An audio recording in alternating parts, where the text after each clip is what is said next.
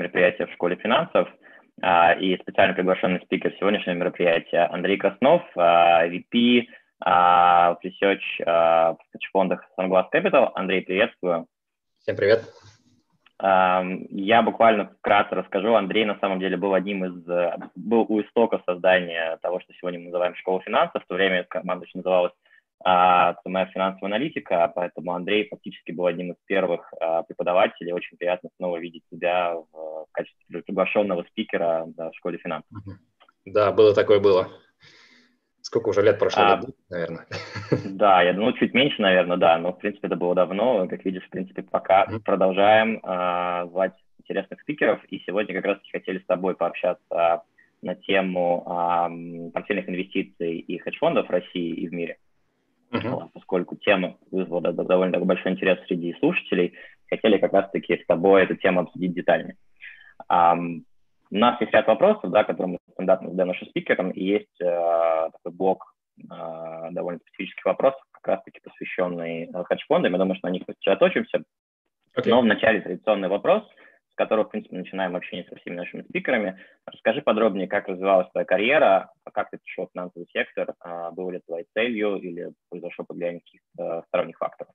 Ну, как всегда, цель, она сама э, по себе ниоткуда не берется, она формируется под, под влиянием разных факторов.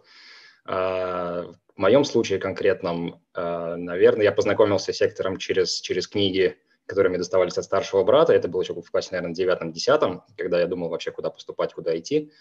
Вот. Ну и книги э, типа Лог, «Логово воров», или как так она называлась, про Майкла Милкина, который там Джанк Манды выпускал, а, книжка про LTCM, а, как они феерично взорвались. Это уже было, правда, попозже. А, несколько книжек по трейдингу. Вот. Ну и вообще время такое было, там, середина двухтысячных, может быть, уже вторая половина нулевых, да, как, когда все когда все росло, все взрывалось, люди делали большие состояния на рынке, все это было очень интересно. Финансы были самые модные, наверное, профессии, да, индустрии, где можно было бы работать. Но ну, как-то естественным образом так сложилось. Ну и плюс, а, наверное, это соответствовало моим там возможностям, э, интересам и а, способностям, да, такая смесь точных наук математики, там, логики и всего такого, да, с немножко с, с социальным аспектом, ну, с гуманитарным там, аспектом психологии. Вот, а, потому что я ни в коем случае не чисто там теоретик по техническим наукам и никогда бы не смог этим заниматься, да, и, и обратная сторона, там, чисто гуманитарная для меня тоже была неинтересна и для меня была слишком сложно, поэтому такая, такая смесь получилась идеальная а, для меня в виде финансов. Вот, а, наверное, как-то так. А если мы говорим, вот перемещаемся больше на твои текущие позиции, то mm-hmm. вот, э, соответственно, как, как развивалась твоя карьера там, чуть подробнее, да, и, может быть, э, как совершенствовать твои навыки, как э, вот начальные позиции помогли тебе занять текущую позицию и пригодились в своей текущей работе? Хорошо. А, я, наверное, свою карьеру разделил на два таких этапа. Первый был короткий и стремительный, второй был уже основательный и длится вот уже 10 лет. А, то есть первое, первое время, то есть я начинал со стажировки в тройке диалог еще тогда, попал там в, research, по одной простой причине, это как бы такая доля случая была – я пытался пройти в IB, но поскольку я был тогда совсем мелкий, мне было, по-моему, еще 18 лет или около того, меня серьезно не рассматривали, но очень-очень долго мурыжили. вот, поэтому, когда уже вернулись с ответом, а, что все места достались более там, возрастным ребятам, 21, а, примерно 22 был средний, наверное, возраст, других мест уже тупо не осталось, и я попал в research. Ну, в принципе, я не возражал против такого сценария. Research у меня был, наверное, на втором или третьем месте по интересам. Вот, а, в тройке, я немножко застрял потом в ресече, поработал в Атоне в ресече, но потом все равно вернулся, на, вернулся в IB, да, в тройку, там, через, через полтора-два года, по-моему, после того, как не попал на стажировку.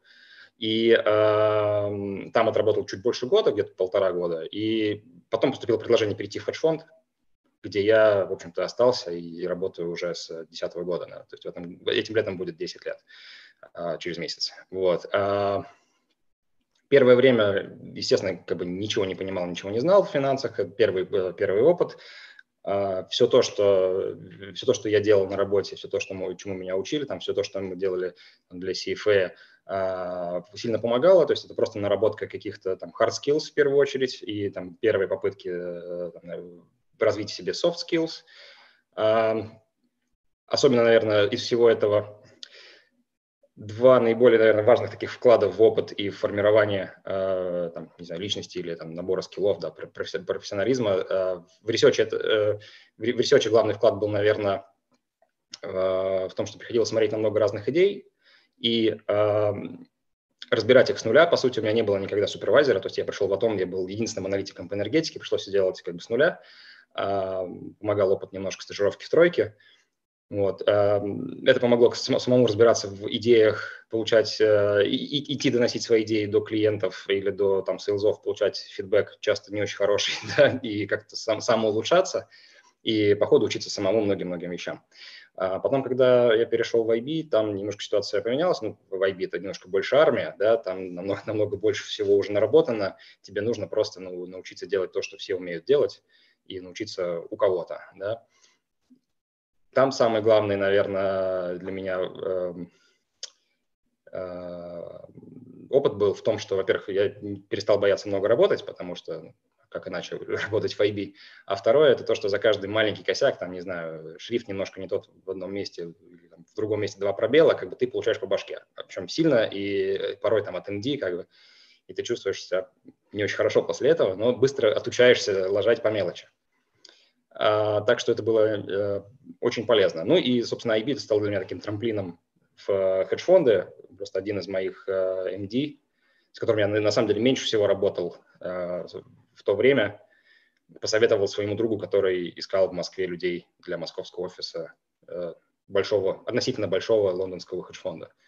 Вот. И как только такая возможность появилась, я ее тут же ухватил, потому что такие шансы выпадают не часто в России. Вот. А, как-то так. А в, про хедж-фонд и опыт в хедж-фонде уже можно говорить долго, потому что, во-первых, это 10 лет действительно, во-вторых, много всего было за эти 10 лет, и успехи, и провалы, и э, работа на нескольких должностях, по сути, одновременно, когда приходилось заниматься и ресерчем, и искать идеи, там, и моделировать, и еще делать презентации для инвесторов, и вести reporting, э, каждый месяц отчитываться перед инвесторами, сколько денег мы заработали, давать какие-то, делать для них fact sheet ы и так далее. Вот. Потом к этому включилась уже необходимость искать людей, тренировать их, э, интегрировать в команду, учить тоже там делать research, как, как мы его привыкли делать. Ну и в том числе помогать партнерам развивать бизнес во многом там со стартовых каких-то позиций. Вот. Прежде чем мы перейдем непосредственно к основному блоку, связанному с работой именно с MGS Capital, а, еще один вопрос, который будет интересен слушателям. Ты получил престижное образование в Лондонской школе бизнеса. А, расскажи подробнее, как проходил обучение, почему ты вообще решил подаваться на эту программу, и какие преимущества тебе это дало в работе и в карьерных перспективах. Окей. Okay. Uh, наверное, расскажу сначала, почему я вообще туда полез. Uh, просто после семи лет э, работы в очень маленькой команде. У нас э, в, Москве, в московском офисе было три человека в начале, сейчас четыре. Выросли кратно, э, что называется. Становится как какой-то момент, ну не то что скучновато, но хочется общения. Да? учитывая, что мы еще такой глобальный хедж-фонд, который э, инвестирует больше по миру, да, и они так часто взаимодействуют с людьми, у меня нету здесь активного нетворка в Москве, с которым я постоянно пересекался, постоянно что-то там обсуждал, встречался на конференциях и прочее. А, хотелось как-то выйти немножко из э, вот нашей этой башни слоновой кости и э, пообщаться с людьми, желательно из, из другой географии, с другим бэкграундом, может быть, с таким же бэкграундом на других компаниях, с другими стратегиями. И стал вопрос о, поездке за рубеж получения образования. Э, наверное, еще с там, времен тройки у меня был на, в топ-листе, потому что это не так далеко, это не Штаты, там можно было можно учиться на парт-тайме, мне тогда нравилась эта идея, то есть не прерывать карьеру на год-два, чтобы поучиться. Вот. В целом топ, топовая школа, как бы считается, там по, по куче разных рэнкингов. Поэтому решил поступить туда и поступить на, на part-time именно, на part-time Master in Finance. А, сразу хочу сказать, что как бы опыт э, немножко смешанный. Это как бы, развлечение не для всех далеко, и более того, я бы, наверное, не, а, не рекомендовал бы людям из России летать э, в Лондон каждый там, каждую неделю, каждые две недели, иногда два раза в неделю. Вот. А, во-первых, потому что тупо дорого, если ты платишь это сам. И получается return on investment совсем какой-то э, смешной, по крайней мере, сразу. Да? Возможно, когда ты там перспективе он а, себя проявит, но пока его нет. Да? А во-вторых, эм, там, теряешь кучу всего того, что школа может дать тебе, если ты находишься на фултайме, и нетворк ты полноценно не можешь формировать, потому что с этими людьми ты видишься не так часто, э, и там, вместо того, чтобы идти с ними в бар там, или куда-то ехать, какой-то ски-трип, ты там должен либо лететь домой или что-то еще делать. Вот и на всякие ивенты от школы ты не успеваешь ходить полноценно, потому что они происходят там в разное время недели, никто там не подстраивается под партаймеров, которых немного, поэтому э, за стоимость, которая там в два раза превышает, наверное, в среднем э, tuition fee, который платят все остальные ребята, которые находятся в Лондоне, ты, ты получаешь, дай бог, половину того, что получают они. Поэтому идея не очень хорошая, и, э, ну, как я потом уже понял, я бы, наверное, как бы людям рекомендовал все-таки ехать, но ехать на full time. То есть не бояться делать перерывы в карьере, не бояться там, потерять э, уютное место, да, потом получится его найти обратно, отбить обратно. А если не получится, то наверняка что-то другое интересное подвернется. Вот. Но, тем не менее, много пользы для себя оттуда и извлек. Э, познакомился с кучей интересных разных людей, э, был, была возможность э, хорошенечко подумать о самом своей карьере, о том, что мы делаем как компания, о том, как мы строим бизнес, о том, как мы смотрим на различные инвестиционные идеи подумать над процессом, а, выявить слабые места, там, над ними сейчас работаем. Вот. Попробовал жить в Лондоне без необходимости туда переезжать на год-другой, да, как э, мы тогда встречались с парочкой твоих знакомых айбишников, которые вроде как переехали, но так хотят обратно, но не могут, потому что это получается признать поражение. Как бы. У меня так, у меня было намного проще. Я одной ногой попробовал воду, да, не очень понравилось, решил пока вернуться. Вот. Ну и дальше, конечно, как строчку резюме, это крут, крутая штука. А, многие глобальные компании в Лондоне, они тупо не готовы смотреть людей, которые не, не учились там. Да? То есть ты приходишь туда с дипломом вышки, а что сразу иди нафиг, мальчик. Вот. Так что плюсов много, но формат, наверное, я бы, если бы у меня был шанс переделать это, я, наверное, поменял. Я бы, наверное, Э, все-таки э, сделал более рискованный шаг, поехал бы получать какой-нибудь MBA в Штаты, и, может быть, не на год, а на два, да, чтобы лучше повариться в этом соку. Вот. Но это была бы совершенно уже другая там и карьерная ветка, наверное, и э, просто жизненная ветка, да. Как раз упомянул про коллег, а много было соотечественников из России, и вообще какой был состав, может быть, по там, mm-hmm. индустриальному признаку, да, то есть это были представители тоже фондов, э, отраслевых компаний, кого было больше? Окей, okay. uh, понял твой вопрос. Соотечественников из России, ну, русскоговорящих вообще немало, да, я думаю, что это где-то там десятая часть или там, может быть, даже восьмая часть от, всех. Uh, то есть русских, мексиканцев, китайцев, индусов больше всего, наверное. Ну, русских, под русским я, конечно, группирую всех там украинцев, казахов, которые говорят на русском, как основном языке. Вот. Соотечественников именно на мой, в моем классе, у меня класс был, э, опять же, part да, больше для а, людей с опытом в разных индустриях совершенно. Там были и юристы, и аккаунтенты, и э, ребята из Блумберга, и ребята э, со своим бизнесом, какие-то наследники династий фармацевтических из Испании, там, да, были ребята из банков, естественно, ну, из там, VC-фондов, не так много ребят из uh, asset management, трейдинга там, или фондов, как, как, как наш, например. Просто очень-очень-очень diverse uh, класс. Да, 65 человек, uh, э, 40 национальностей или около того. Вот, из них русскоговорящих было человек 5, да, два человека жили в Лондоне, из, Моск... из России летал, кроме, кроме меня, еще одна девочка летала, но за нее платила компания, она летала из Питера, и просто как бы и нужна была корочка, чтобы перейти на более высокую позицию внутри компании. Вот. Ну, немножко другой бэкграунд, немножко другая функция полезности и риски. Вот. А, в плане опыта, в плане возраста тоже супер диверс. Самому младшему было 25, самому старшему под 60, вот. средний где-то там 35, наверное, 40, ну не 35, наверное. Да, как сказал, бэкграунды самые разные.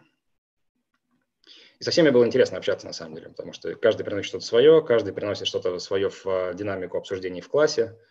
К сожалению, не обходится без очень таких людей, которые есть, наверное, во всех классах, которые каждой бочке затычка, но при этом сказать на самом деле нечего по существу, поэтому они там лезут с какими-то комментариями, которые другие сядут там и слушают. Типа, молчал бы ты лучше. Вот. Но есть и ребята, которые реально по существу э, много интересного, того, что профессор сам добавить не может, да, и то, что ты сам не знаешь, приносит из, э, из своей индустрии, своего бэкграунда. Вот. Поэтому э, с оговорками, но в целом exchange э, идей и опыта хороший.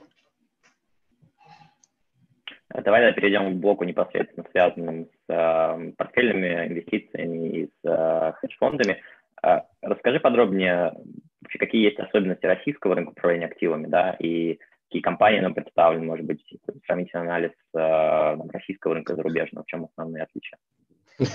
Да, это очень э, смешной вопрос.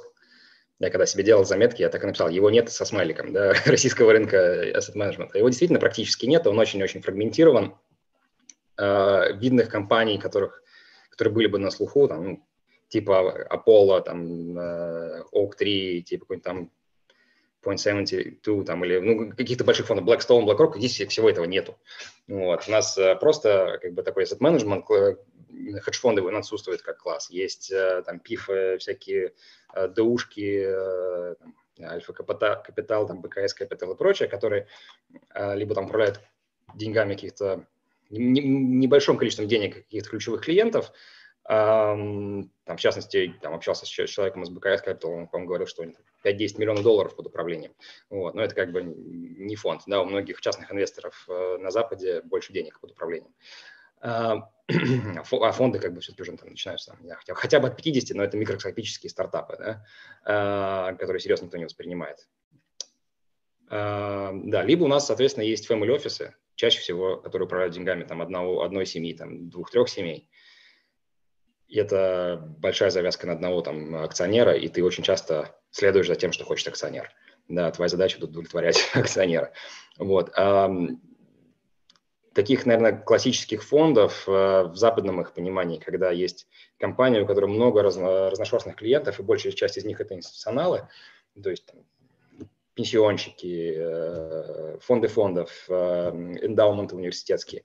Таких я вообще, честно говоря, не знаю. Да, у нас есть а, один большой конкурент, который э, по, не знаю, странной случайности занимается похожим на, э, похожими вещами на то, что делаем мы, а, ну или мы делаем похожие вещи, мы примерно следуем их же стратегии, а, то есть такой Global EM Distressed Stressed. Этот фонд называется VR, он просто был основан выходцем из Ренессанс Капитала, точнее, одним из его основателей, и основан сильно раньше, да, там, ему уже лет 20, наверное. Вот, они есть. Основная, я так понимаю, команда сидит у них в Лондоне, но в Москве э, большой офис, э, там, IT, operations э, и несколько управляющих тоже сидят. Вот. Ну, честно говоря, кроме вот них я мало кого знаю. Просто потому, что это очень-очень фрагментированный рынок, и его реально, по сути, нету. В, в том же Лондоне фондов полно, да, то есть можно неделями ходить на собеседования в разные компашки и там, еще останется много всего. Да? У нас такого нет. Как бы у нас это все очень как-то странно. Вот, поэтому если задумываться о работе в asset management, в такой а, нормальной карьере в asset management, я бы на самом деле целился на, на Запад, да, на э, релокацию в конечном итоге в Лондон, в Штаты, ну или там худой конец куда-нибудь в Европу, типа там Швейцарии, или в арабский мир, если есть какое-то такое желание. Вот. Раз мы упомянули про Sunbest Capital, расскажи тогда подробнее о компании, а, чем занимается фонд с точки зрения инвестиционного фокуса, там, кто сейчас в команде, какая-то, может, есть бизнес-модель, которая придерживается компания. Окей. Okay. Uh, наш фонд существует уже 7 лет примерно. Хотя с теми же людьми я работаю 10 лет. вот. а начиналось с того, что я переходил в фонд э, более крупный, назывался он Salute Capital. это был по большей части макро-хедж-фонд с э, командой в Лондоне, с большей частью команды в Лондоне, у которых был такой небольшой сателлит в Москве, который занимался такой субстратегией, там, субпортфелем э, с фокусом на special situations в СНГ, в странах СНГ. Вот, и мы там инвестировали в российскую энергетику, там инвестировали в ФЕСКО, там Уралкали, вот подобную всякую ерунду. Э, это длилось примерно где-то года полтора. Там 9-10 год был отличный, 11 год э, был не очень э, хороший, там где-то процентов, по-моему, 10 мы потеряли. И на фоне этого случился один такой большой сюрприз для нас, ну, для меня в первую очередь, что, как оказалось, у нас 90% э, фондирования было от одного большого клиента, это, собственно, посевной, э, посевная инвестиция еще большего хедж-фонда, откуда, оказывается, ушла изначально большая часть команды. Вот. Я всего этого не знал, потому что сделал как бы плохой research, но тогда я не понимал, что на такие вещи нужно еще смотреть. Молодой был глупый. Вот. Э, и этот инвестор решил забрать деньги у всех управляющих, которые от него в свое время откололись просто поменялись фокус стратегии, то есть это даже не, не связано особо с убытками было, это просто связано с изменением стратегии и видения самого большого там, акционера, владельца этого крупного фонда. Вот, из-за этой большой инвестиции, по сути, ушла вся команда, потому что поддерживать такой же, э, такую же структуру и такой же штат с теми деньгами, которые остались, было вообще невозможно. Ну и, конечно, когда уходит такой большой инвестор, маленькие инвесторы, которые пришли за ним, да, они тоже чувствуют себя очень некомфортно и испытывают сильное желание уйти.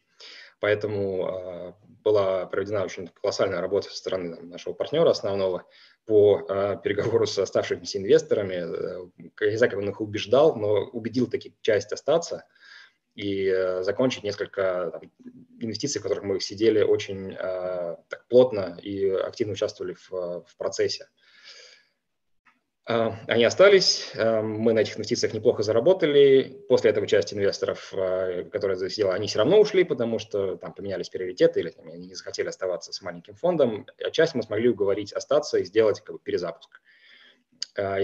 Вот из перезапуска Salute Capital родился Sunglass Capital, э, в котором вначале было всего три человека, партнер, я и ассистентка. Вот.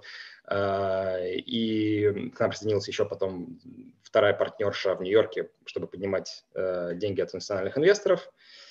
И вот оттуда мы начали, грубо говоря, с нуля, с, с 25 миллионов долларов, по-моему, под управлением тогда еще.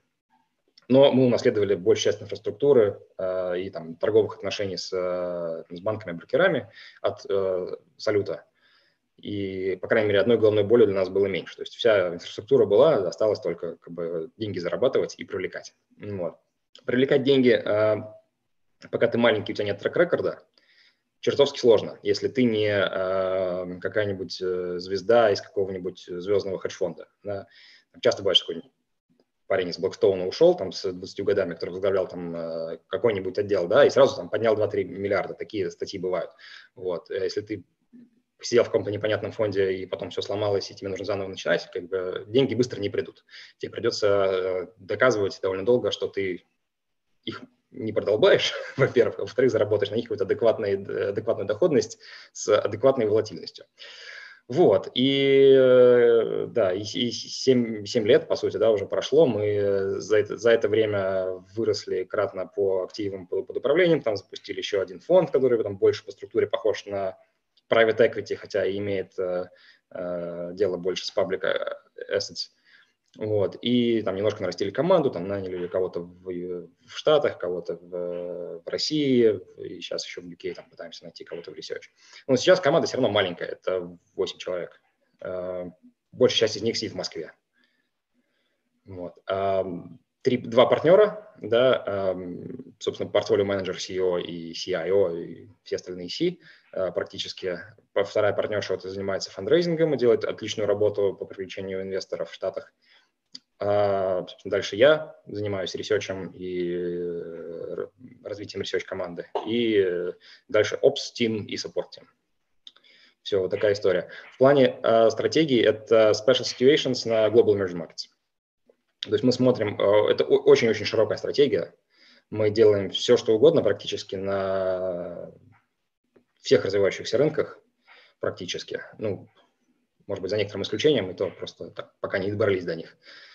И это, там, сегодня это может быть э, там, реструктуризация плохого долга на Украине, завтра это может быть суверенный дефолт там, в Аргентине, который вчера случился, например, да, а, потом это может быть какая-нибудь рыбная компания в Чили, потом это real estate в Абу-Даби или в Саудовской Аравии, и там, производитель ветряных э, электростанций да, в Индии. Разброс идей он примерно такой. Да, там, телекомы в Израиле, ну, все подряд. Э, большей частью в таких старомодных индустриях то есть там, manufacturing, там, heavy industries, mining, oil, uh, телекомы, банки, такого рода идеи, да. Uh, иногда там с небольшими выходами, там, не знаю, финтех или там какой-то uh, B2B интересной истории, но это скорее там исключение, чем правило, вот, а, там разного рода там тех, тех companies, uh, healthcare, там, биотех и прочее, там, марихуану, это, это мы все не трогаем, потому что это не наша экспертиза. И, да, к сожалению, это, это иногда хорошо, да, мы там, не потеряли много денег на марихуане, например, да, и уж тем более на биткоине.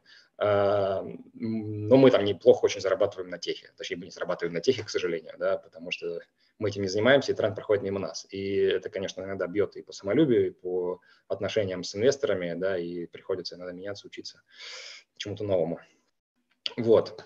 Наверное, вкратце это нормальный овервью того, что мы делаем и как мы делаем. Ты в начале ответа еще на вопрос упомянул, что довольно трудно, трудно привлекать деньги и важное значение имеет команда. Какие вообще отличительные такие факторы, да, на которые смотрят инвесторы при выборе фондов? Какие ну, сильные стороны у твоего фонда, да, и в целом, как происходит выбор со стороны инвесторов? Э, окей, okay. то есть я, конечно, это все вижу только с нашей стороны, да, со стороны инвесторов я никогда не смотрел на другие фонды, но э, по моему опыту люди смотрят в первую очередь э, на, на людей, да, как это и с венчурным капиталом работает. Первое, что ты инвестируешь, это в основателя, да, э, ну и в команду. Второе, это смотрят на твой процесс твою стратегию, да, и на результаты. Когда ты маленький и новый, да, э, смотрит, смотрит в первую очередь на процесс, то есть ты объясняешь, что ты делаешь, как ты делаешь. Э, в частности, вот в LBS приводили хорошую метафору. Чтобы поднять деньги, вы должны первое показать, где вы собираетесь ловить рыбу, и доказать, что там ее много, да, а второе, доказать, что вы хорошо умеете ловить рыбу именно в этих условиях, да вот это, в принципе, неплохо описывает. Да? Потом, когда ты уже немножко там окреп и какое-то время просуществовал, конечно, смотрят на трек-рекорд и смотрят, как ты перформишь э, по сравнению с бенчмарками, по сравнению с другими фондами. И тут вопрос как бы тоже двухсторонний, смотрят и на доходность, и на волатильность, и на сочетание этих двух факторов. Да? Потому что для многих инвесторов там доходность там 20, 30, 40 процентов в год, она не очень критична, да, они лучше положат немножко больше денег и там еще сделают, возьмут какой-то leverage на, на своем уровне, да, дадут фонд, который зарабатывает там 8, 10, 12 процентов, но зато с намного меньшей волатильностью, да, с намного меньшим риском. Вот, какие у нас э, тут есть, э, тут есть плюсы. Во-первых, мы занимаемся довольно специфической историей, э, которой не так много э, людей в мире занимаются. Это как я говорил, такой distressed, там, stressed, high yield, там, deep value, uh, special situations по всему миру. Uh, это очень нетривиальная стратегия. Да, ей, ей сложно заниматься, потому что uh, у тебя не формируется какой-то там мощной специализации в какой-то области, и ты такой генералист, да, и пытаешься зарабатывать деньги там, где тебе кажется, что ты можешь их заработать, не всегда даже как бы, зная хорошо этот рынок, не имея там большого опыта. И поэтому эту стратегию сложно продавать, да, потому что это непонятный asset класс. Да. Инвесторы э, институциональные мыслят очень примитивно в некотором смысле. Они э, берут тебя и категоризуют какой-то такой бакет, да, чем ты занимаешься. Либо ты занимаешься EM equities, все понятно, да, ты занимаешься US equities, все понятно, или там занимаешься там, healthcare US equities, еще все понятнее, да, ты, ты сразу для них понятен, они понимают, как бы, как, э, сколько они денег хотят аллоцировать именно в этот asset класс. То они сначала выбирают э, разбивку, эм, э, формируют разбивку по asset классам, а потом выбирают, э, как эту разбивку имплементировать, через какой фонд этот exposure получить. И нашу стратегию сложно продавать в некотором смысле, да, потому что э, это не пойми что, да, это не, и не там US distressed, и не European distressed, и не там Russian Distress – это как бы супер-супер general, супер-супер wide мандат, да, широкий мандат.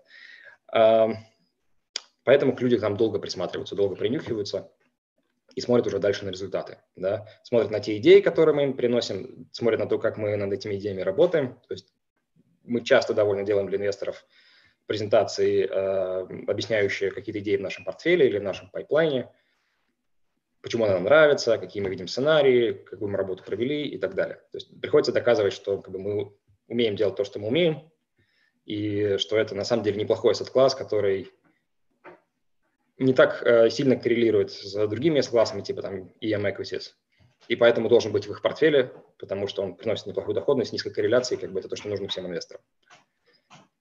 Вот, это так. Переходя, наверное, тогда непосредственно к твоей роли в команде, расскажи, как выглядит твой типичный рабочий день, да, в текущих условиях, как он поменялся там, с приходом пандемии, вот, и какие-то, может быть, проекты, которые непосредственно попадают в, в твои полномочия, как вообще происходит э, коммуникация, может, с остальной командой. Окей, okay. uh, хороший вопрос. И здесь мы, наверное, там, сильно отличаемся от uh, большинства других там, профессий и uh, мест работы в финансах. Да, у нас много больше свободы и гибкости в, и, и в графике, и в том, что мы делаем в течение дня, и как мы его структурируем. Поэтому, когда айбишник говорит, что у него день э, на другой день совершенно не похож, как бы я это воспринимаю как полный булшит, потому что вот у кого он не похож, так это он у нас, у нас не похож. Да? Я могу сегодня заниматься, там, не знаю, презентацией для инвестора, завтра я могу делать э, какой-то research по э, какому-нибудь distress-долгу и там читать документы юридические и этим заниматься там, не знаю, целый день, да, другой день я могу просто сидеть э, на стуле и думать, вот, и ничего не делать, да, или там читать какую-нибудь книжку, вот, а, а другой день я вообще могу никому не говорить, просто ничего не делать, да, то есть э, делать вид, что что-то делаю, на самом деле ничего не делать, и просто как бы, не знаю, переварить информацию, которую до этого э, получил там извне, да. Поэтому графика как такового нету, мы, конечно, пытаемся сами его придумать себе, да, чтобы немножко лучше структурировать, то есть там пытаемся какие-то блоки внутри дня выделять под э, чтение макро research ей, да, чтобы оставаться в курсе того, что вообще в мире происходит, э, как на это смотреть, как это понимать, как это анализировать. Что-то э, выделяем, естественно, на поиск там, новых идей какое-то время, да, поиск на, на время на анализ текущих идей в pipeline е. Это, наверное, основной такой блок. Да. Иногда приходится разбавлять, к сожалению, все это какими-то текущими там, рутинными заданиями, типа там, сделать презентацию для инвестора, сделать какой-то отчет для инвестора, там, сделать monthly reporting. Вот. А, как-то так. Как на это повлиял карантин? Ну, на самом деле, никак.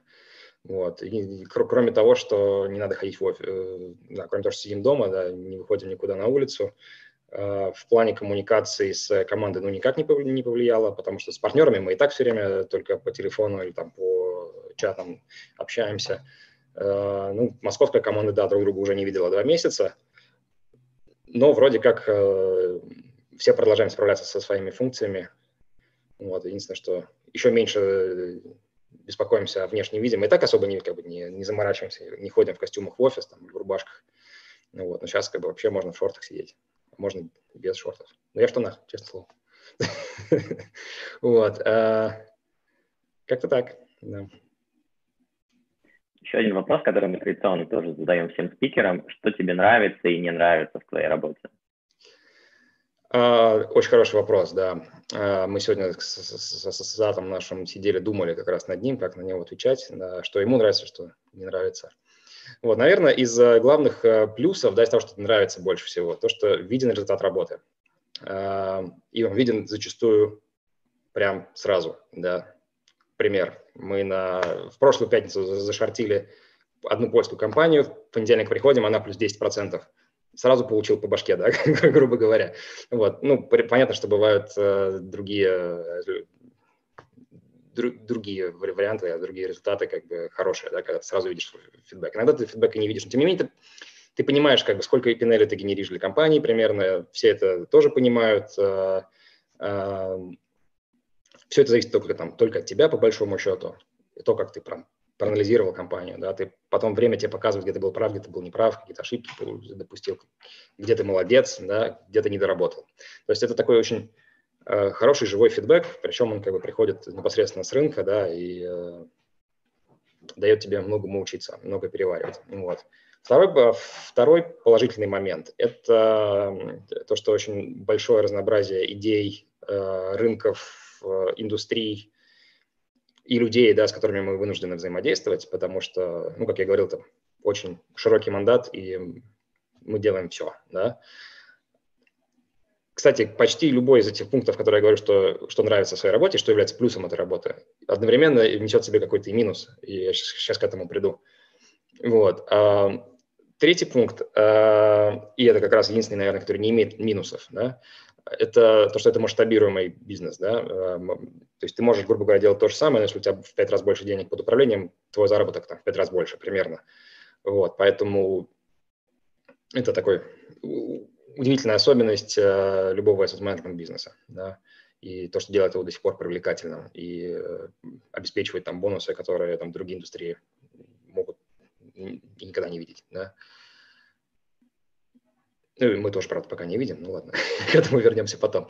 А, хороший, хороший график работы, я уже сказал, да, что э, в целом мы не работаем как в IB, да, это обычно там, часов 10 в день, а, надо уйти пораньше, можно уйти пораньше, надо прийти попозже, можно прийти попозже, как бы все там э, в этом плане гибко, да, на выходных обычно не работаем, но как бы все зависит опять от обстоятельств. Вот. Поскольку команда маленькая, э, во-первых, ты как бы всегда на виду, ты общаешься с, больше общаешься с коллегами, с, с партнерами, да, и э, твое участие, опять же, не, не только в PNL, а просто развитии бизнеса, оно заметно, и ты можешь это демонстрировать, да. И вот это как раз, наверное, самый большой плюс маленькой команды, да, именно и такого, да, начинающего, наверное, фонда, в каком-то смысле начинающего, потому что мы все еще небольшие, а, это то, что действительно много свободы инициативы можно проявлять. И она всегда поощряется, эта инициатива. А, ты всегда можешь прийти а, с каким-то предложением или там, с какой-то идеей, тебя всегда выслушают, к тебе прислушаются, и там, с большой вероятностью эту идею будут имплементировать, если она того стоит. Да? То есть такая, как это называется, меритократия, да, наверное, где ценится мнение умных людей, скажем так. Вот. Теперь к минусам. Опять же, из-за мандата минус то, что сложно выработать специализацию в какой-либо области. Да, то есть я одинаково плохо разбираюсь в oil как и в банках, как и э, в чем-то еще. Ну, лучше, чем в техе, но тем не менее плохо. вот. И поконкурировать с каким-то человеком, который там 5-10 лет правил чисто занимаясь oil газом, конечно, невозможно. Да? Перейти на какую-то э, позицию со специализацией сложно, да, ну, unless ты хорошо продашь историю про то, что у тебя есть такая штука, как transferable skills, то есть твои скиллы применимы в любой отрасли, да, и э, э, они везде найдут, найдут свое применение, и в целом как бы у тебя голова варит и обширный опыт. Эти transferable skills у нас, конечно, есть, да, то есть э, быть генералистом – это как бы и хорошо, и плохо одновременно. Да? Действительно, опыт разнообразный, ты много чего видишь и много в чем участвуешь. Но специализации нет. Да? В связи с этим еще связан минус такой, что сложно, сложнее выстраивать нетворк, да, э, поскольку люди постоянно тоже меняются, меняются идеи, меняются люди, ты говоришь все время там с, с другими, постоянно говоришь с новыми инвесторами в своей компании, да, вот ты постоянно общаешься с новыми компаниями, ты постоянно общаешься с новыми аналитиками, и обычно как бы ты там с ними несколько раз поговорил, и все, ваши пути разошлись. Вот, поэтому, чтобы здесь э, развивать активно нетворк, нужно к этому прилагать э, много усилий, да. Вот. По мере роста команды мы, конечно, там будем специализироваться там немножко на индустриях или на регионах, и это, можно будет каким-то образом компенсировать, но как бы пока, пока это так. Вот. И э, еще пару минусов, да, отсутствие четкого фреймворка в плане развития карьеры, да, то есть это не как в банке ты пришел, там у тебя есть 3-3,5 года ты ассоциат, 3-3,5 года ты VP и так далее и тому подобное. И на каждой ступеньке ты знаешь, сколько ты получаешь примерно, потому что есть там сводные таблицы, все видят, да, это все прозрачно, рынок как бы понятен, да, много данных по рынку. Здесь все очень-очень расплывчато, да, и все очень-очень сильно зависит от э, тебя самого и от тех людей, с которыми ты работаешь. Там повезло тебе, ты попал, попал к э, толковому PM, который мало того, что PM хороший, но еще и человек хороший, да, и тебя там, в тебя вкладывает и время, и усилия, и деньги, и так далее. И еще, главное, помогает тебе развиваться, там, дает тебе постоянный фидбэк и э, выстраивает твой путь, тебе хорошо, да. Но очень часто как бы в этих индустриях попадаются чрезвычайно умные люди, но чрезвычайно big assholes, вот, с которыми просто работать невозможно, они там ведут себя там, плохо, не обращают внимания на, на команду, там, пытаются всячески тебя отжать, как и всех остальных в этом мире. Вот. Ну, то есть все зависит от э, людей, с которыми ты работаешь. Ну и, опять же, от тебя. Вот. А что касается от собственного вклада, что много свободы – это одновременно хорошо, но одновременно это плохо. Вот. В, такой, э, в таких условиях раскрываются люди, которые могут э, сами себя структурировать, да, ставить себе задачи, сами их добиваться, сами себя мотивировать и э, не ждать, пока скажут, что делать, не ждать, пока объяснят, что что и как делать, да, а будут активно задавать вопросы, будут сами что делать, проявлять инициативу. Вот. И если как бы, у вас есть там четкая цель, что вы в этой сфере хотите развиваться, и вот ваш, э, ваш характер этому соответствует, ну, он должен быть примерно такой, да, то вы добьетесь большого успеха. Если как бы, вы там скорее, скорее такой среднестатистический человек, который пока его не пинают, он ничего особо не делает, да, то это fail гарантированный. То есть там какое-то время потерпят, э, потом порежут, да, отправят работать куда-то еще. В, по, по своему опыту в IBD там такая фишка просто не прокатывает. Ты либо работаешь, либо тебя сразу выкидывают, правильно? И ты не можешь не работать, потому что над тобой постоянно кто-то стоит, да. Тебе там три раза в час приходит твой ассоциат или там директор и говорит, ну что, сделал, сделал, сделал, сделал, давай, типа, делай быстрее. И ты такой, да-да-да, босс. Вот. А здесь э, ставят задачу, если даже ее ставят, да, чаще ты сам себе ставишь задачу и могут это неделю-две к тебе не подходить, как бы ждать, пока ты сам подойдешь, как бы скажешь, что сделано, да. Причем у, у каждого какие-то свои ожидания, да, они зачастую не совпадают там.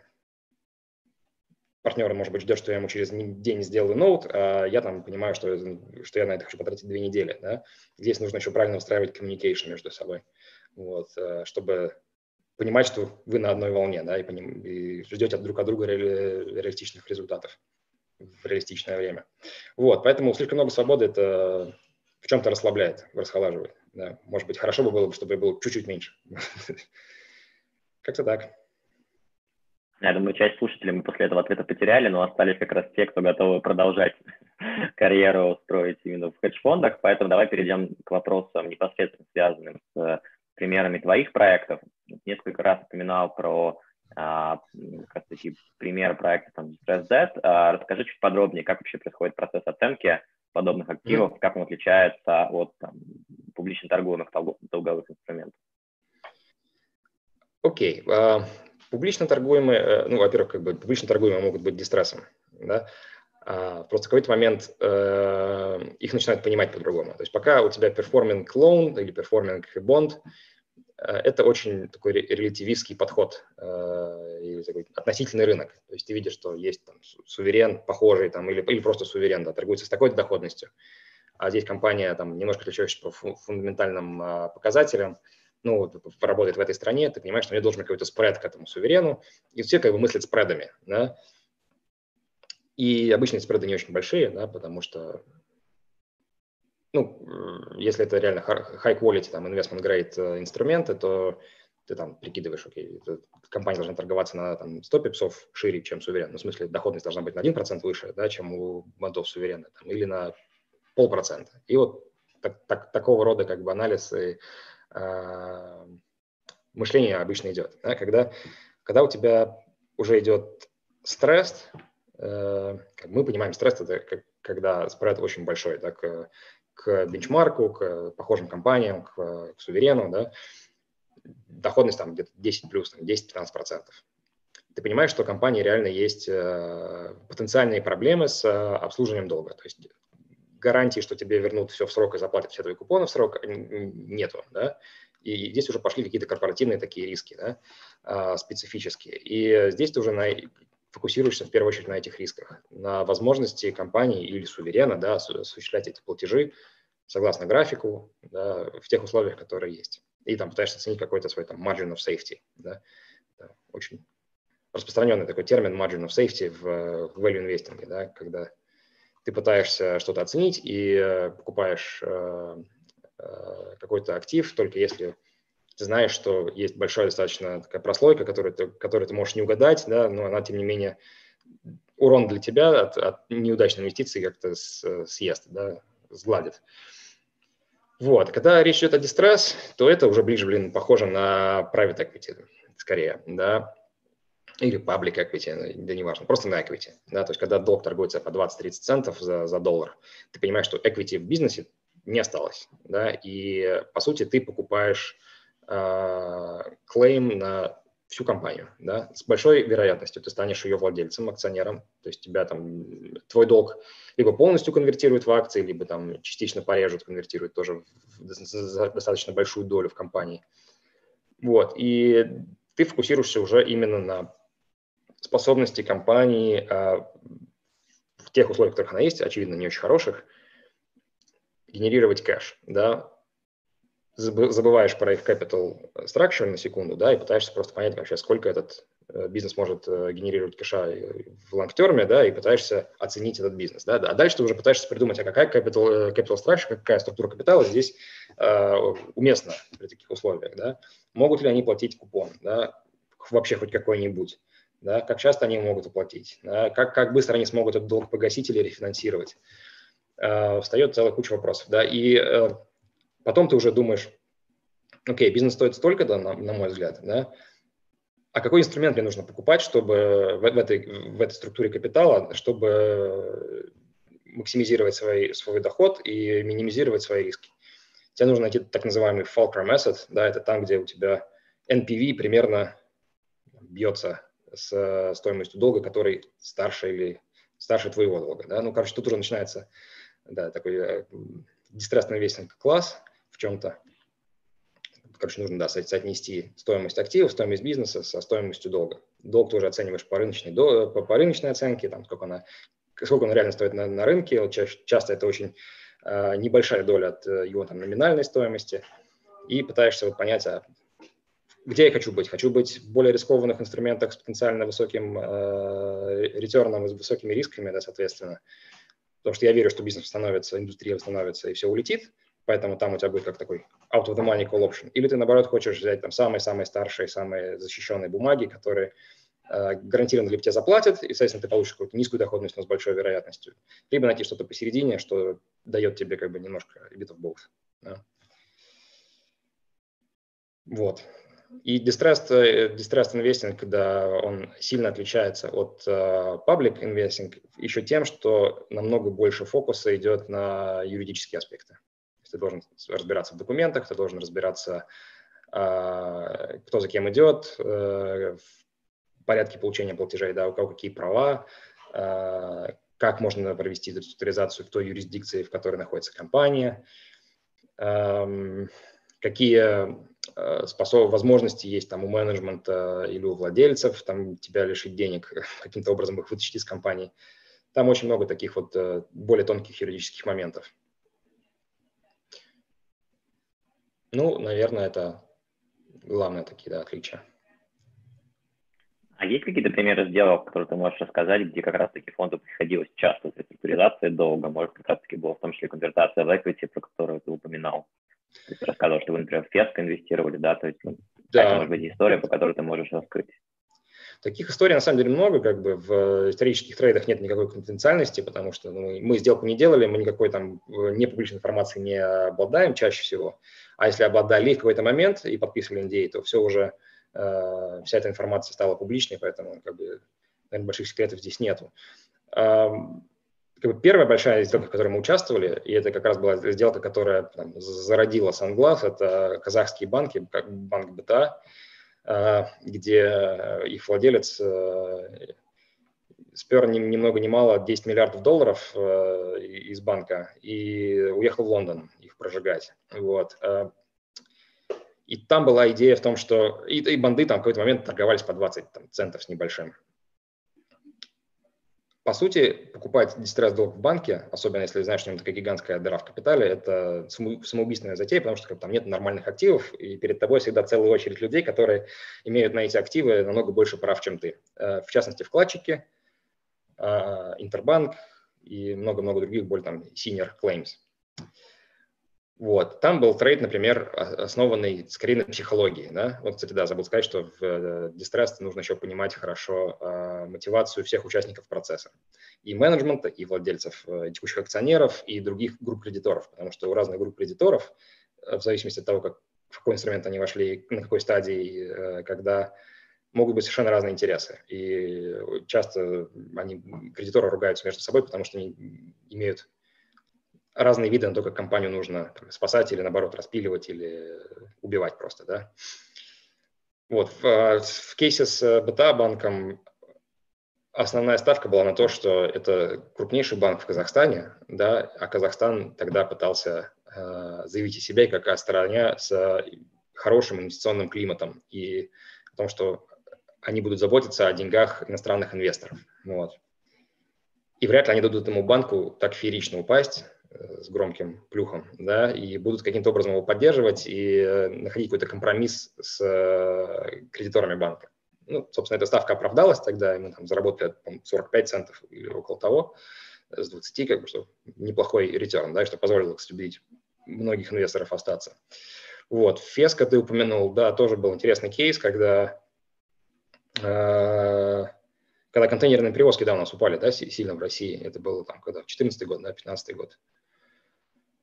Вот. И Феска, как и э, несколько других его конкурентов, в частности, там, Brunswick Rail, э, сильно развалились. То есть у них э, сильно упали ставки на вагоны, они стали зарабатывать внезапно очень мало, а плюс еще рубль развалился, а долг весь в долларах. Э, в общем, value в бизнесе осталось на тот момент сильно меньше, чем э, они были должны. Да, потому что все вагоны, естественно, они покупали на, на, на заемные деньги. Вот. Там был кейс, насколько я помню, следующий, что а, те ставки, которые были на рынке, они были не sustainable, и рано или поздно это должно было поменяться.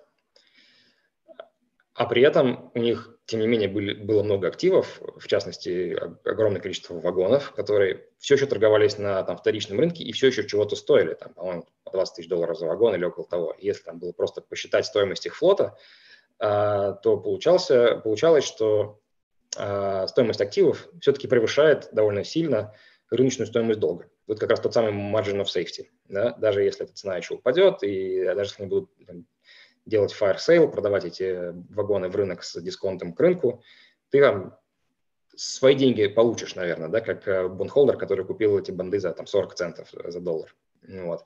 И при этом еще у компании есть э, богатые довольно-таки владельцы, есть э, куча заинтересованных э, людей в долгосрочном развитии этого, этой индустрии бизнеса, в том числе и правительство не хотело этому бизнесу дать упасть, да, и придумывали всяческие меры, как поддержать этот рынок, как вычистить там старые плохие вагоны, как э, искусственно убрать предложения с рынка, чтобы поднять эти рейты, что, в общем, в целом выглядело как неплохой трейд. Да?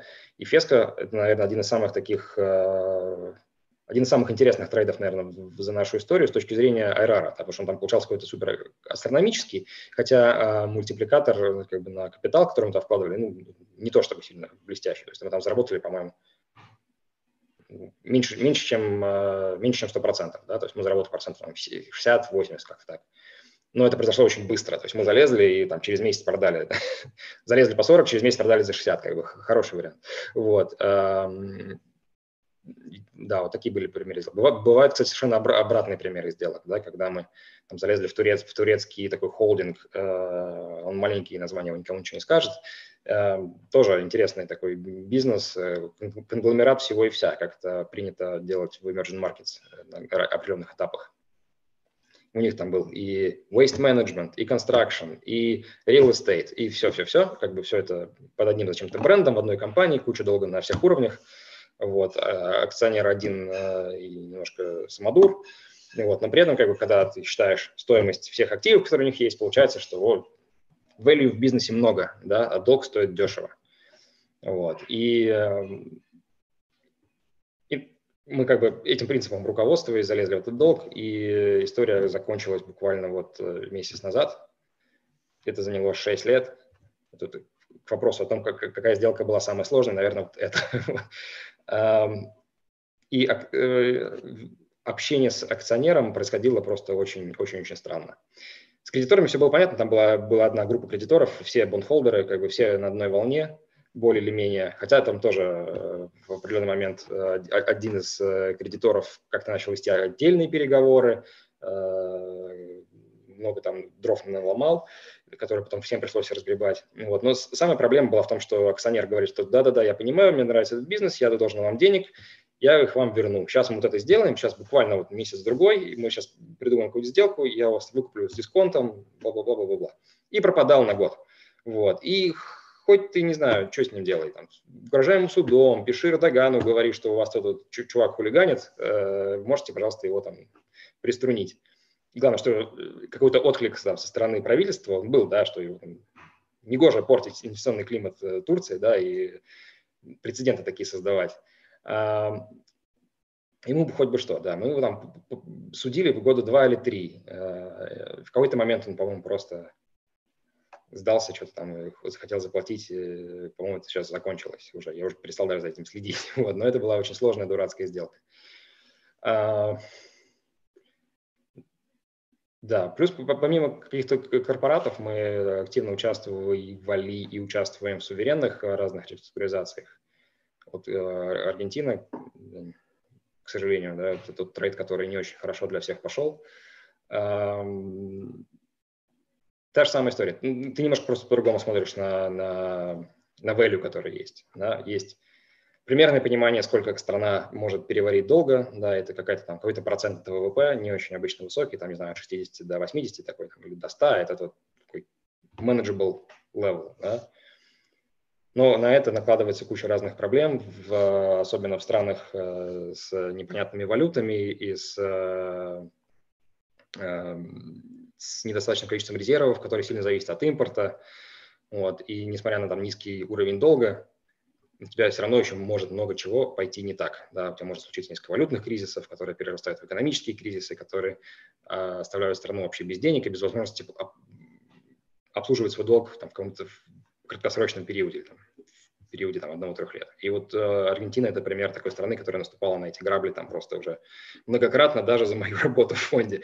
Вот. Э, но при этом были кейсы намного более э, адекватных стран, которые много более дружелюбно или там ответственно подходят к э, реструктуризации своих долгов, если у них есть какая-то очевидная там объективная причина, по которой они там, перестают иметь возможность обслуживать этот долг. Гренада, да, у которых прошел ураган, и они просто тут не могут платить, все, денег нет, туристов нет, все, вся страна в разрухе, да, но они как бы идут там к Международному валютному фонду, договариваются о каких-то реформах, договариваются о том, что они получат денег, они будут в обмен следовать каким-то правилам э, или там, рекомендациям, установленным этим фондом, да, договариваться, соответственно, с бондхолдерами, что они там вернут меньше, но, но вернут там, попозже, и всячески потом придерживаются э, своих обещаний, своих коммитментов. Вот. Э, и Гренада как раз один из примеров хороших, успешных для нас реструктуризации долга, на которых мы нормально заработали. Примеров много, на самом деле, можно часами говорить. Не знаю, у нас время-то есть вообще на это? Я думаю, я думаю, да, как раз таки это самая интересная часть. А, ты упомянул как раз уже про самую сложную сделку, которая у тебя была, про несколько примеров успешных, неуспешных. А как раз таки с точки зрения возврата на капитал для фонда, какая сделка там, принесла, ну, из примеров, да, то, что ты помнишь, наверное, наибольший возврат? Тут смотря как, как считать, да, есть, э, ну, опять же, IRR, да, он может быть космическим, если сделка была э, короткая, да, и он может быть э, очень маленьким, но, тем не менее, возвратный капитал большой, если ты сидел очень долго, да.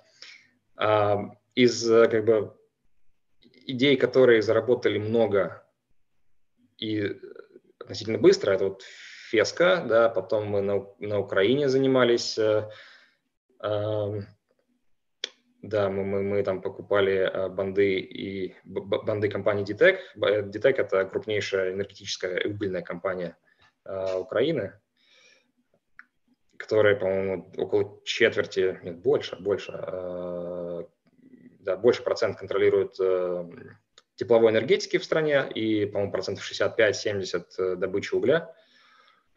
Э, и когда когда на Украине была революция, да, а потом еще и Крым случился, э, у них, конечно, все, э, все стало очень непросто. Да. В частности, там, часть активов просто отпилили, да.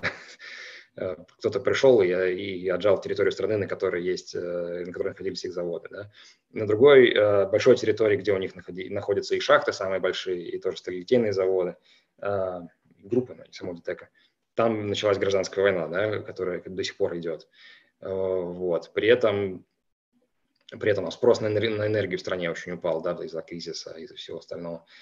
И, зарегулированность индустрии была крайне плохо, поэтому там тарифы упали катастрофически, и чтобы производить там тепловую энергию, без которой страна как бы встала бы просто намертво, компания вынуждена была там, нести убыток за каждый киловатт-час энергии, который они производили, да, там, что как бы не очень э, не, не очень здорово да, для любого бизнеса, когда ты теряешь деньги на каждом единице продукта, который ты производишь. Вот. А, Но ну, в общем и целом, когда там, если смотреть такой high-level, а, как мы подходили к этой истории, что есть просто большая-большая, две больших индустрии в одной компании, да, они отвечают за обе индустрии, по большому счету. И если эти индустрии запороть, страна умрет, да, ни у кого интереса запороть эту индустрию нет, да, владелец, э, большой украинский олигарх, э, один из наиболее адекватных, да, и таких рыночных и дружелюбных с, с инвесторами, да, и очень такой заботящийся о своем инвестиционном имидже, тогда, да и сейчас имел как бы очень хороший вес в, в обществе политическом, в украинских элитах, да, и мы были уверены, что он договорится. Что мало того, что он договорится по поводу своего бизнеса, так еще он с нами будет договариваться не как там какой-то бандит, да, а, там есть другие примеры украинских олигархов, которые тоже по пять лет э, бизнес реструктурировали, просто потому что не хотели общаться и морозились, да, это, это не тот случай, да, это был тот человек, который как бы заинтересован в том, чтобы его компания имела очень хороший имидж и репутацию. Вот. И э, когда ты понимаешь, что есть как бы индустрия, она как там, процент от ВВП должна стоить там сколько-то, да, а она стоит ничего практически, ну, потому что бизнес разбомбленный, там, долг торгуется по 30-40 центов, ты понимаешь, что что-то здесь не так, да, начинаешь там глубоко копать, пытаешься понять, какие там есть э, драйверы, что происходит, что может поменяться, строишь разные сценарии, и получаешь, что как бы все это должно стоить дороже, чем рыночная стоимость долга. И у тебя есть еще большая там margin of safety. Да? Сильно дешевле, чем она стоит сейчас, она стоить не может, скорее всего. Ну, либо реально будут у кого-то очень большие-большие проблемы. У кого-то это страны в целом, да, в частности. Вот. И это вот тот трейд, который э, для нас был очень успешный и с точки зрения возврата на капитал, и с точки зрения в Айрара, потому что все восстановилось довольно быстро, там было сделано буквально несколько небольших реформ э, в секторе энергетики. Э, поменяли формулу расчета внутренней цены на, на уголь, подняли цены для внутреннего потребителя. И все стало быстро останавливаться. То есть компания начала генерировать очень мощный денежный поток, которого хватало и на то, чтобы обслуживать э, существующий долг, который, к слову, они там реструктурировали очень-очень мягко. То есть они сказали, что, ребята, мы сейчас платить не можем, заплатим вам через там, 3-4 года, но зато как бы мы там купон сильно повысим. Да? И э, там первые три года мы платить не будем кэшом, да, мы просто будем накапливать долг перед вами, да, а потом типа все сразу выплатим. Да, у них пошел этот мощный, мощный денежный поток, и они стали обслуживать тот долг, который они реструктурировали довольно успешно. И банды там с 40 центов за доллар ушли там на 110, и еще по ходу платили купон там 11% почти каждый год. Поэтому там, наверное, мы в совокупности сделали там три конца от, от э, первой инвестиции. То есть даже больше, наверное, с, учет, с учетом того, что мы полтора года или на два года это держали.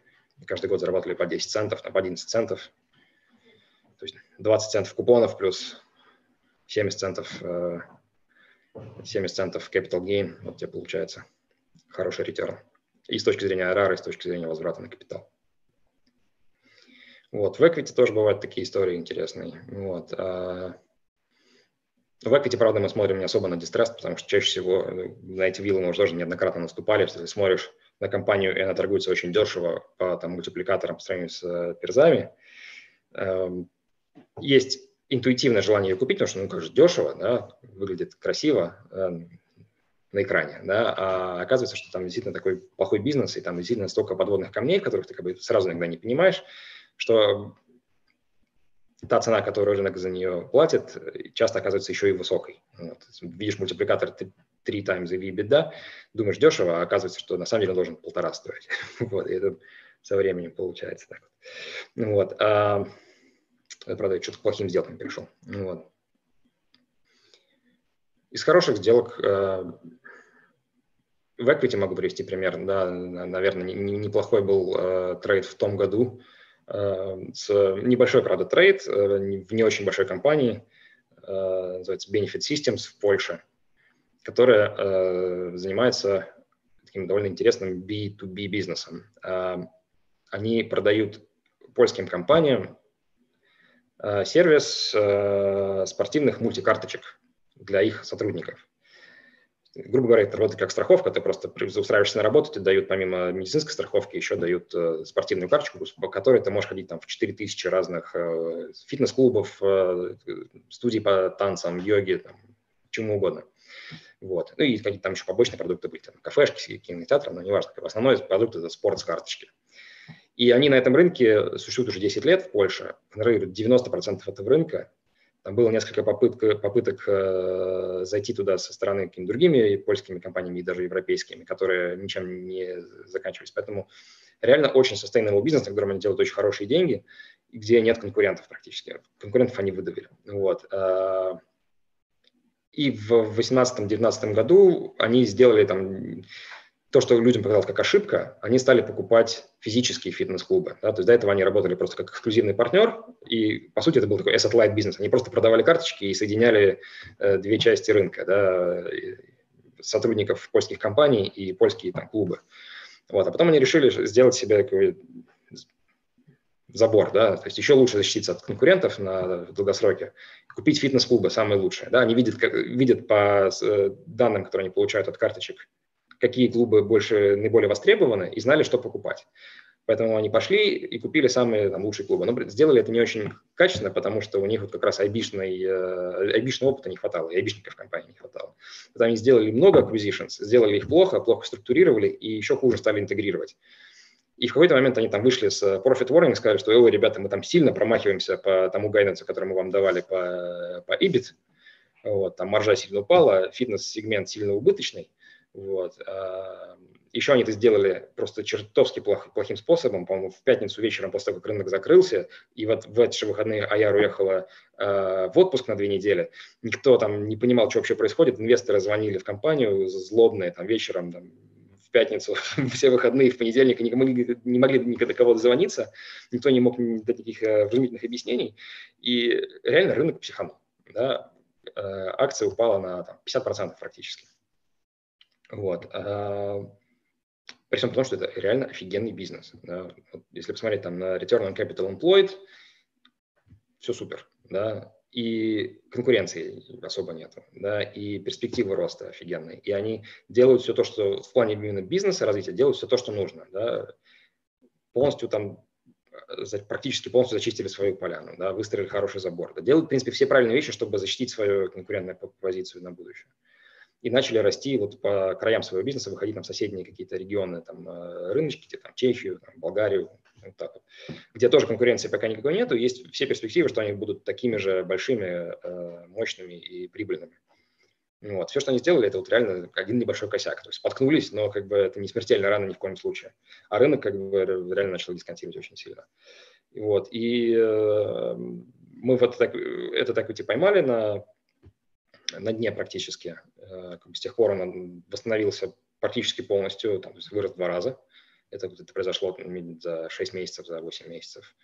Вот, и даже сейчас, когда начался ковид, и когда все клубы в Польше закрыли, они там упали процентов на 20-30. Я как бы все сижу, смотрю, типа, не, не, не купили нам их снова, но пока как бы, не знаю, пока стрёмно. Мы успели выйти до ковида. Вот. А хороший такой был быстрый трейд с, э, с возвратом до конца.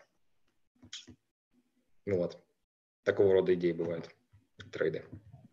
Раз уж мы упомянули про ковид, а как поменялась текущая стратегия? То есть были какие-то уже успешные инвестиции вот э, на этом волатильном рынке?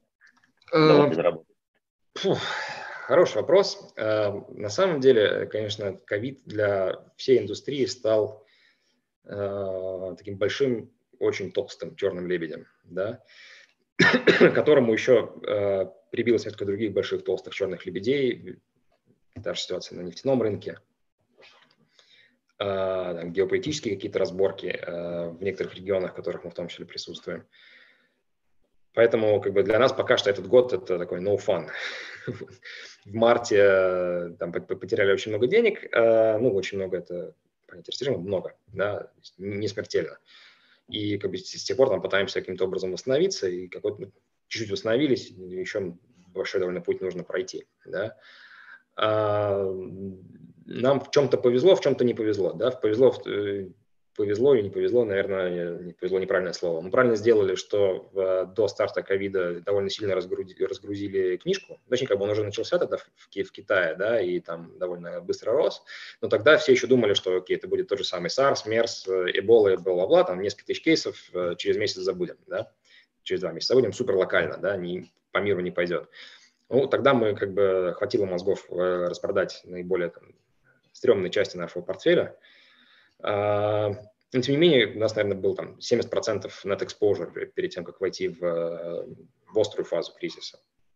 И еще как э, это не прискорбно, да, большая часть из этого exposure это были как раз там э, более длительные, такие более, более долгосрочные, более менее ликвидные, более distressed идеи, вот, из которых просто выйти было сложно. А, мы бы, может, их рады были порезать, но это, это сложно.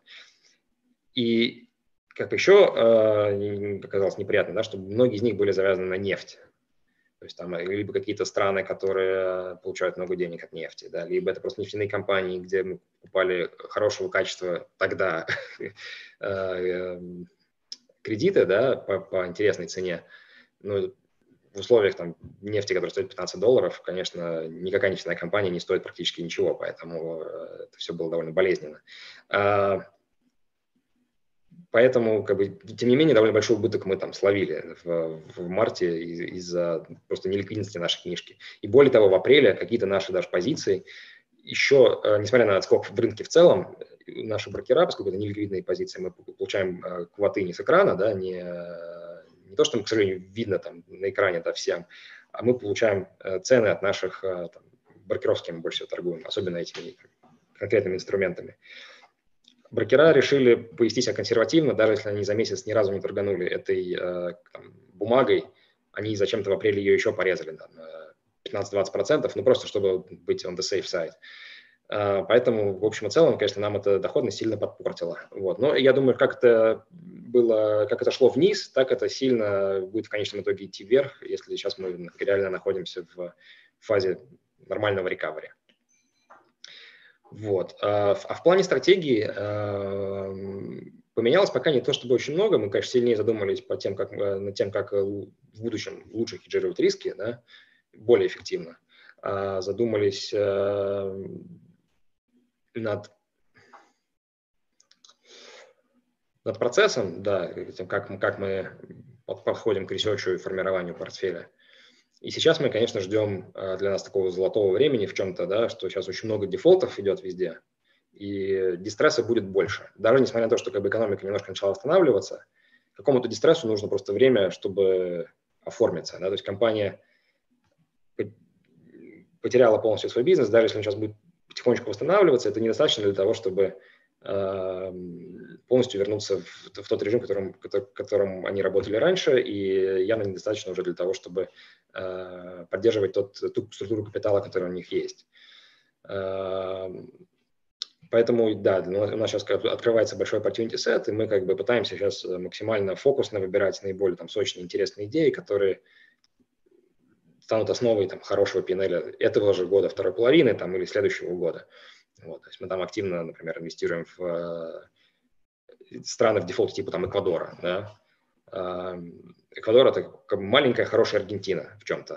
да, то есть там есть четкое понимание у людей, что если они сейчас инвесторов, э, бондхолдеров кинут, на которых они очень сильно завязаны, и с ними не договорятся подолгу, то стране все, можно выключать свет, расходиться, как бы так.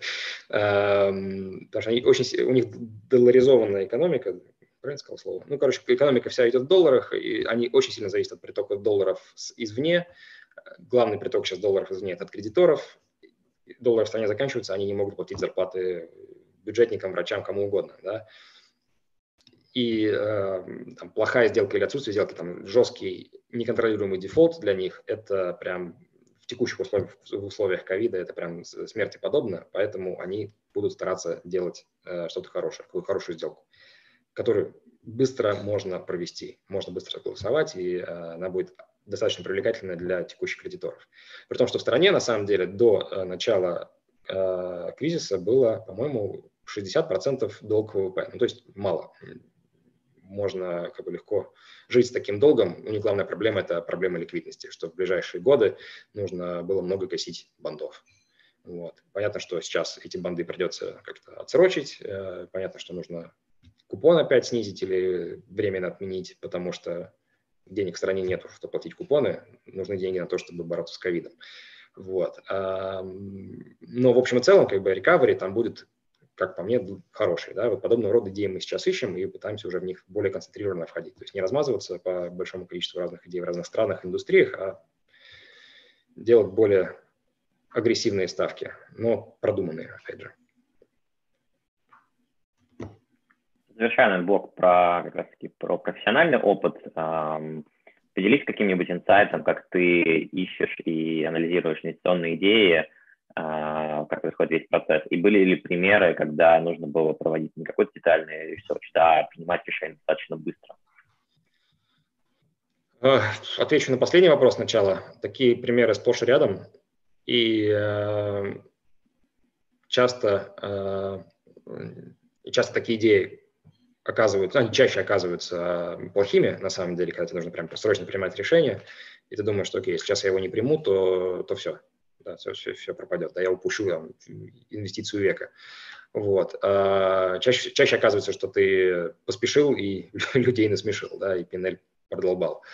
Вот. Но э, далеко не всегда просто процент таких э, фейлов получается больше, чем когда ты долго соображаешь. То есть, как по мне, так лучше пропустить какую-то инвестиционную идею, как бы они так или иначе появляются снова, да, чем поспешить и куда-то залететь. Но там в, в примере с Эквадором, когда банды торговались по 20 центов и э, рыночная, рыночная стоимость долга к ВВП там была процентов 20-25, как бы, что вообще ни о чем, и ты понимал, что окей, ну так не бывает, да, они торгуются там дешевле, чем Аргентина, хотя в Аргентине все хуже намного, да, в плане именно адекватности людей, которые этим процессом занимаются и исторически как бы рекавери в Эквадоре был от э, реструктуризации там, 35 центов, а банды торгуются 20, как бы. Там нужно было принимать решение быстро. Вот. И там мы его приняли довольно быстро. Единственное, что мы приняли его э, быстро на, там, на маленький объем. Надо было, конечно, больше, ну, кто знал. Вот. Э, так, а первая часть вопроса какая была? А, как искать идеи? Вот. А, идеи совершенно по-разному на самом деле ищутся. Это такой э, творческий неконтролируемый процесс чаще всего. Да? То есть мы не в, э, кванты, мы не кванты, да, мы не э, такой нетипичный там equity фонд, да, который преимущественно там считают кучу разных факторов, считают кучу разных э, мультипликаторов, и потом, когда от этого формируют э, портфель, да, у нас все немножко более discretionary. Значительная часть идей приходит через нетворк, так или иначе от конкурентов, от э, брокеров селсайда, да, эм, и значительная часть идей приходит от э, просто чтения, размышления, думания. То есть ты там читаешь газету там, или экономиста или что угодно, вот, и э, понимаешь, что окей, здесь что-то интересное происходит там, в, этой стране, в этой индустрии, давай посмотрим. Да? Иногда ты как бы достраиваешь какой-то там небольшой скрин, да, ищешь какие-то интересные идеи либо в этой индустрии, либо в этой стране. А, иногда из этого что-то получается, чаще всего ничего не получается. Да? Но это нормально, да, что ты перерабатываешь кучу руды ради ну, одного бриллианта. Да? Да, но большая часть э, идей все-таки приходит э, через, через знакомых, да, через какие-то обсуждения. То есть рынок, он, тем не менее, узкий, да, как бы те люди, с которыми мы торгуем, знают, чем, что нам нравится, да, знают, на какого рода идеи мы смотрим, поэтому, когда что-то там где-то взрывается, где-то что-то там происходит, и где-то появляется какой-то интересный там, дистресс, стресс, долг, например, э, мы э, быстро об этом узнаем. Вот, и начинаем на это более там уже детально смотреть. В equity, да, в equity другая история. Equity больше, больше упор на собственный поиск. Да собственный поиск, ну, иногда скрины и иногда sell-side. То есть там с селзами поговорил, с ресерчерами поговорил там в определенной стране, они говорят, что окей, это интересная история, там неадекватно стоит сток, да, по, по тем-то, тем-то причинам. Дальше ты уже сам копаешь. Остается еще 10 минут. Хотел немножко перейти к такой э, персональной части вопросов. Э, расскажи, как ты проводишь свободное время, какие у тебя хобби и как они поменялись, в том числе в условиях самоизоляции. стало. Как это ни странно, да, на самоизоляции стало меньше времени, работы стало больше. Но я думаю, что это даже связано не с самоизоляцией. Сейчас ее не было, но тем не менее у нас был бы кризис сопоставимых э, масштабов, наверное, все равно работы было бы больше. Во-первых, чтобы анализировать, что происходит с книжкой, да, и во-вторых, чтобы искать новые идеи. И как, какие идеи из книжки заменять на новые и на какие новые, да. Что касается хобби и как я провожу свободное время, да, на самом деле, как бы таких серьезных хобби действительно в последнее время не осталось. То есть э, немного спорта, немножко книжки почитать, там, провести время с семьей, там, иногда там, в Counter-Strike с друзьями погонять. Сейчас модная тема среди банкиров, кстати. Вот, я не знаю, в Goldman Sachs это еще не, не вернулось. Вот, но как бы, ребята из Ротшильда говорят. Она, она была и до кризиса, мне кажется. Тема, я просто про это не знал, как бы я это, из процесса выпал довольно давно, еще лет 15-20 назад. Вот, а сейчас как-то попробовал с друзьями, интересно иногда посидеть. Ну, как, как с друзьями время проводить? В бар не пойдешь, да, можно поиграть во что-нибудь вместе по сети. Вот, э, довольно интересно для разнообразия. Вот. Купил себе велобайк, сижу, кручу иногда. Вот, э, как он называется? Не велобайк. Спинбайк называется. Ну, типа велотренажера, только немножко больше на велосипед похоже. Вот. Э, так что да, главная задача пока на карантине не, не, не сойти с ума. То есть я опять не отношусь к тем людям, к сожалению, которые там за время карантина выучили там, три языка программирования, пять иностранных, да, еще научились готовить что-нибудь очень вкусно. Вот. Так, всего по мелочи, но без больших прорывов. В завершении беседы, наверное, еще пару вопросов, связанных с карьерными советами для слушателей – которые только планируют начинать карьеру в управлении активами, хедж-фондах в России, э, часто встречали вопрос по поводу того, какие нужно знать языки программирования, насколько они необходимы в работе. А, и, соответственно, второй вопрос, насколько вообще сейчас удачное время для начала карьеры. Упомянул, что, в принципе, возможностей очень мало. То есть набираете ли вы, например, стажеров, аналитиков? Окей. Давай начнем с языков. А, языки программирования в asset management – это тема сейчас такая, становится модной и востребованной, но не, не глобально. То есть зависит от, зависит от стратегии, зависит от uh, типа фонда. Да? Это больше применимо к uh, квантам, к алгоритмам, да, к quantamental, да, где такая смесь quantitative и fundamental анализа. А у нас такая ниша, которая больше про qualitative анализ, чем про quantitative. То есть понятно, что от цифр мы никуда не можем деться, но э, понять как бы качественно индустрию там, и стейкхолдеров, вовлеченных в э, инвестицию, регулятора, акционеров, менеджмент, кредиторов и так далее, намного важнее, чем э, играться с цифрами. Да? Но опять же, как бы все равно нужно понимать, сколько там бизнес стоит, от цифр никуда деться не получается. Конкретно языками мы э, в повседневной работе никакими не пользуемся, там иногда, а, иногда для каких-то внутренних инструментов использовали VBA. Вот, сейчас я сам потихоньку вот как раз на карантине, да, забыл сказать, осваиваю Python, ну, совсем там черепашим темпом пока что, да, в работе пока не применяю, э, но вот есть есть такая блажь да, его изучить, потому что ну, мало ли в жизни пригодится. А, ну и да, и, кстати, Bloomberg тоже там активно сейчас э, продвигает разные инструменты, которые можно э, соединить что-то из Bloomberg, обработать на питоне уже для самого себя там, и получить какой-то более качественный результат. Вот, поэтому с, с этим интересно по, поиграть в, в отдаленной перспективе. Ну, не в отдаленной перспективе, а так, в свое свободное время, так в качестве хобби скорее тоже. А, это что касается языков. А, второй вопрос был про карьерные советы. Хорошее ли сейчас время?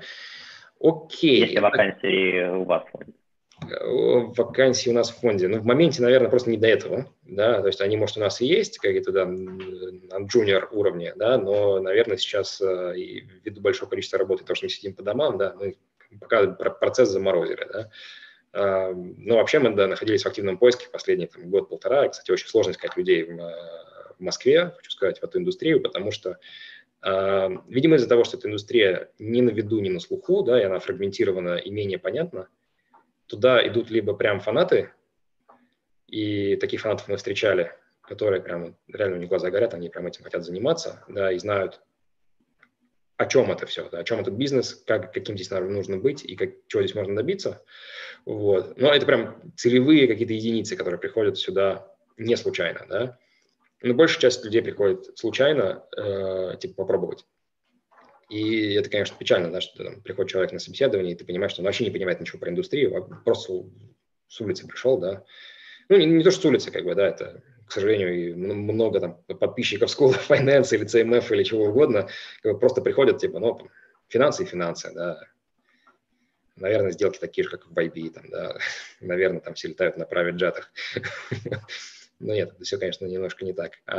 Поэтому, если а, задумываться про работу и карьеру в asset management, я бы, во-первых, порекомендовал быть реально, во-первых, реально разобраться, что это такое, и а, понять, хочешь ли ты этим заниматься, есть ли у тебя для этого а, необходимые качества. Да? Нужно мыслить долгосрочно здесь, да, понимать, что как бы через там, 5-10 лет ты хочешь оказаться в таком-то таком-то фонде или там, в таких-то там, в таком списке фондов и заниматься примерно такой стратегией, потому что это интересно. Вот. А лично тебе интересно, и, да, не кому-то там еще. Вот. А, а хорошее ли время сейчас начать карьеру? Я думаю, что это, конечно, не жирные года, а, как раз от так и всей финансовой индустрии в целом это не, там, не 80-е, когда все там, зарабатывали какие-то космические деньги, да, это не 2000-е, да, но не нулевые, когда все тоже было прям горячо и интересно. Вот, сейчас, э, сейчас более э, такая смешанная история. Да? Есть определенные ниши, которые будут чувствовать себя хорошо. Кстати, дистресс активно растет в мире.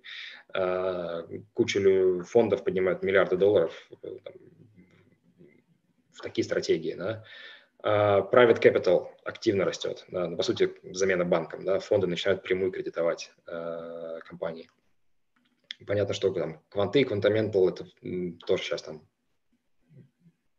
в моде, да, там найти работу проще. И, наверное, как бы время начинать э, карьеру там неплохое, да. В, во всем другом, как бы, на самом деле, все сильно зависит от того, а какие у тебя есть возможности. Да? Как бы в России пока, к сожалению, так, то все зависит от возможности. Если, если у тебя появилась возможность поработать с крутыми людьми и э, в крутой команде, да, когда ты понимаешь, что они занимаются интересным для тебя делом и есть перспективы, думаю, время хорошее да, в любом случае. Вот. Да. Сложный вопрос. Я вот думал, что в восьмом году, да, в седьмом-восьмом году, когда я в универе еще учился, там близок был к завершению, от, отличное время работать в IB, да. Я попал в IB в девятом году, просидел полтора года, э, не закрыв ни одной сделки, потому что их тупо не было на рынке. Вот э, кто его знает, какое оно хорошее время, нехорошее. То, что в моде в текущий момент может быть не в моде через пять лет, когда ты будешь в самом там, сочном месте своей карьеры, а может быть наоборот, да. Поэтому нужно заниматься чем тебе интересно и делать это с полной отдачей, и тогда все будет зашибись. Никогда не поздно сделать пивот. Да, на неделе был Петр Молчанов из Ринкап, он тоже рассказывал, что каждый раз все говорят, что жирные времена прошли, но да. так говорят каждому следующему поколению. Да. В эти жирные времена все время находятся. Андрей, спасибо еще раз, что нашел сегодня время а, принять участие в беседе. Мне кажется, много еще чего не успели обсудить, поэтому будем рады снова тебя видеть в школе финансов. Надеюсь, уже в следующий раз очные лекции для студентов. Да, вот, поэтому но... не прощаемся, будем